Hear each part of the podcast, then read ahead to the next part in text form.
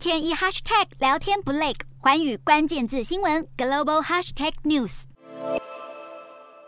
尼米兹级的雷根号航空母舰上周离开新加坡，前往南海，继续往北航行。舰上编制四个中队的 FA 十八 E 超级大黄蜂，以及一个中队的 EA 十八 G 咆哮者电子作战机。雷根号航舰打击群还包括三艘提康德罗加级巡航舰，舰上更配备鱼叉飞弹、鱼雷、反潜飞弹。反舰飞弹和防空飞弹以及八艘驱逐舰组成的中队，而驱逐舰火力包括战斧飞弹、鱼叉飞弹、鱼雷等等，还可以搭载海鹰直升机。这些属于海面上的战力。雷根号航舰打击群可能还拥有数量不得而知的潜舰，暗中消灭威胁。在日本九州佐世保附近，则是有两栖突击舰美利坚号，上面配置二十架最新型战机 F 三五 B。战舰火力包括蝰蛇直升机跟独翼直升机，而离台湾最近的，目前在冲绳附近的黎波里号两栖突击舰，